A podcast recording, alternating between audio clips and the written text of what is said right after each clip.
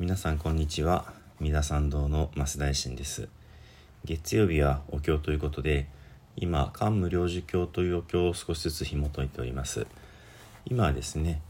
この漢無量寿経の中のだいじゅうよんばんめの瞑想、上輩焦想という、上の輩を思うという、えー、瞑想の、その中でも上品上生、一番極楽に生まれられるのに、まあ、功徳を積まれた方の、まあ、ご修行とそのお迎えというようなところをご紹介しております。で、この上品上生のもの、まあ、上に品、まあ、いわゆるお上品の上品に、上に生まれるで上品上生というふうに読ませるわけですが、上品上生の方というのは、その前に、えー、上輩焦想、中輩焦想、下輩焦想ってだいじゅうよんばんめの瞑想、だいじゅうごばんめの瞑想、だいじゅうろくばんめの瞑想とありますけども、この上中下の区別というのはですね、上輩、上の輩というのは菩薩、大乗仏教を志す菩薩の、えー、その臨終のね、往生の仕方ということになります。中輩というのは大乗仏教ではなくって、今までのそれ以前の伝統仏教ですから、まあ、ビクと呼ばれる方々のご修行とそのお救い、そして最後の下輩焦想、下の輩というのは、これは普通の人、凡夫ですね。悪いこともしてしまう、まあ、道徳的なことを守ろうとして、仏法については特にまあ深く研鑽されていないというような、えー、上中下の区別があるわけですね。で、この菩薩、上輩の中でも上中下が分かれている。これが上生、えー、上に生まれるね。で、中生、中に生まれる、下生。上品でも上生、上品、中生、上品、下生というふうに分かれるわけですね。で、その一番最初なので、まあ、一番修行なさった方というところをご紹介しているわけなんですけども、この上輩、上品上生で極楽に生まれる方には、えー、みっつの心を起こすべきだっていうことが最初に出てきて、これがまあすでにお話ししてますけども、誠をいたす心、至上心、深い心、人心、そしてエコを発願心、回し向けて願いを起こす心、つまりいろいろな功徳を積んだ時に、それを回し向けて自分が極楽に生まれられますようにっていうふうに願っていくという、このみっつの心を起こすべきだというのがありました。これもいろいろな深い解釈もありますけども、とりあえず今言葉の紹介だけしておきます。そしてこのみっつの心を備えれば必ず極楽に生まれられる。それとまた別系統でですね、またさん種類の衆生、まあ、人々がいるんだっていうふうに書いています。で、このさん種類というのは、えいちばんめが慈しみの心でもって生き物を殺さずに、そしてえ戒をね、身につけている、戒と修行を身につけているという方。そしてにばんめは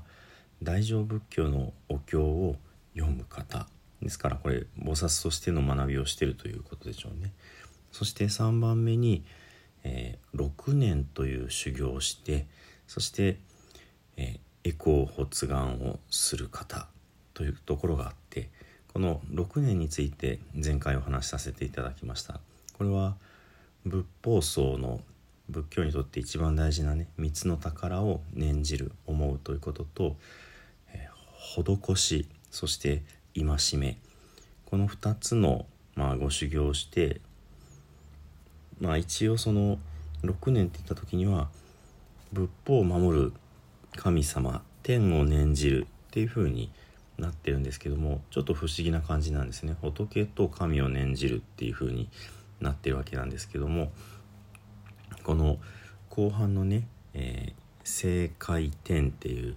施し、戒め、天っていうのは、実は仏教がお釈迦様によって開かれる以前のね、修行の仕方なんですね。つまりいいことをしたら神様の世界に生まれられますよ。そのいいことというのは、一つは施し、自分のものを人にあげるということ、そして一つは戒め、ちゃんとこう自分を律してね、道徳的にまあ、ご修行を進めるというこのふたつでもって天に生まれるというのが生界天という部分なんですね。これと仏法僧のみっつが合わさったのがろくねんというご修行でね、ちょっとだから不思議な感じがするんですけども、こういうご修行をまあいろいろな功徳が積めるので、それを全て極楽に生まれ変わるためにっていうふうに回し向けていくというのがさんばんめの、えー、極楽に生まれられる人々ということになります。で、ここの説明というのはですね、さんしゅるいって書いてあるので、いちのパターンでもにのパターンでもさんのパターンでもいいですよっていうふうにも読めますし、いちもにもさんも兼ねればいいですよっていうふうにも見えるっていうね、こうちょっと何ともどう考えていいのかってとこなんですけども、でこのさんしゅるいの衆生のところが実はこの観無量寿経の、えー、最初の方に出てくるみっつの福、えー、幸福の福ね、三福と呼ばれるところとちょっとリンクしてるんですね。そこでは道徳的な福を収める、そして戒めの福を収める、そして修行の福を収めるっていうさんだんかいをすれば極楽に生まれられるって説かれていて、ここの今見ている上品上生のねさんじゅうの衆生、さんしゅるいの衆生のところでは、えー、ひとつめのところに道徳的なことと、それからもう解も書いてるんですね。ですから三福のいちのいちとにが書かれています。そして、えー、その修行していくっていうのがにばんめのところとまあリンクしているかなという感じですね。大乗仏教の経を読むというところがね、なのでそういう意味ではさんばんめのろくねんという修行をするっていうところが三福にはない部分になるんですね。ですのでこのズレというかね、違いをまあ考えていくということが一つこの上品上生の鍵なのかなって思ったりもします。とりあえず話を先に進めていきますね。この続きのところなんですけども、えー、このさんしゅるいの衆生の後に偶思空読、この空読を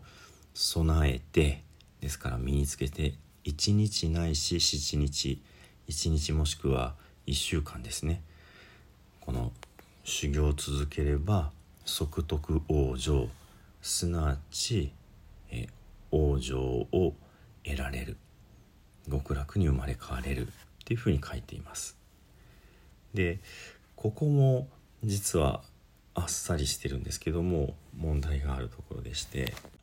このいちにちからいっしゅうかん修行した時に即、直ちにって書いてあるんですね。なので極楽への往生というのが死んでからすることなのか、それとも一種悟りの体験として得られるのかという問題が実はあるんですね。で、私の所属している浄土宗では死後往生、死んでからの往生ということを考えるんですけども、この文章を本当に素直に読んだ時にはちょっとね、この修行したらすぐ死んじゃうのかっていう解釈も成り立ちかねないので難しいなと思います。つまり、えー往生という経験が一種の神秘体験として描かれていて、えー、死ぬということと直結しているのかいないのかが、まあ、はてなになる、まあ、直結してないのかもしれないというような記述になっています。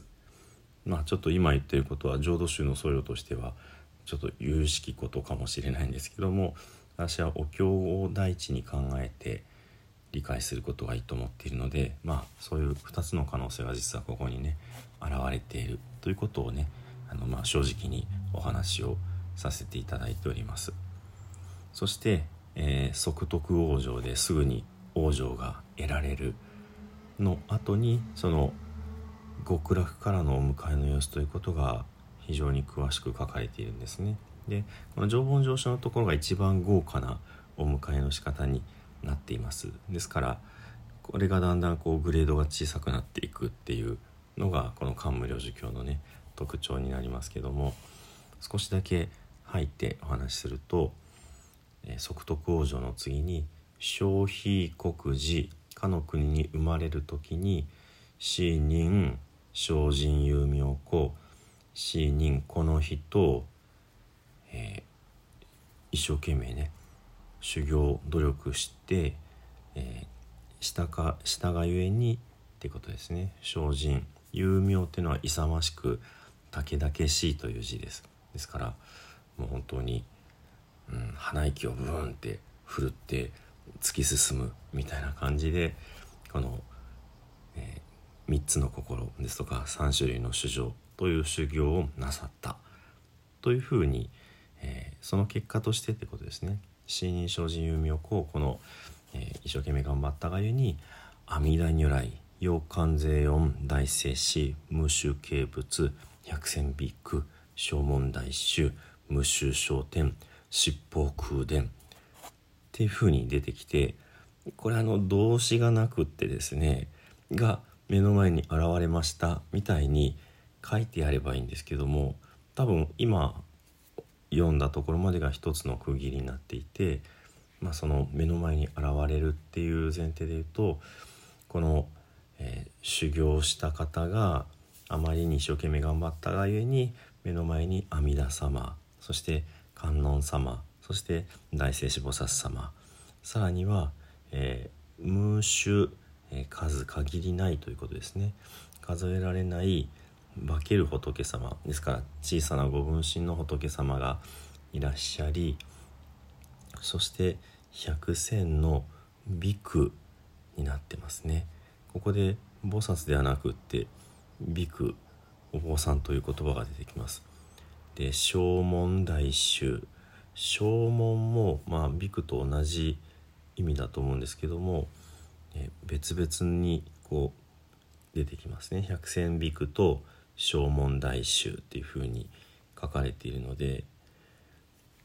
大衆は大きな衆、集まりということなので大勢ってことですね。正門大衆、この百千比丘と正門大衆が並んでいることもね、かと例えば片方が百千菩薩だったらまだね分かるんですけども、ここで観音様と聖子様と化仏様しかいないので、たくさんの菩薩様も来てると思われるところが百千比丘っていう風に、えー、お坊さんの姿になっています。で、正門大衆、正門も声を聞くもので、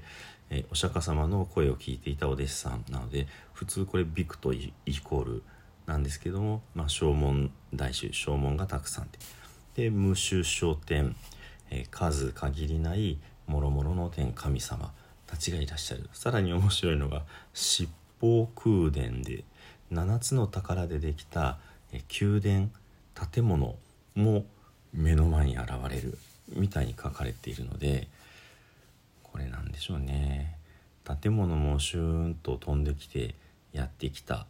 ていうふうに、まあ、理解すべきなのか、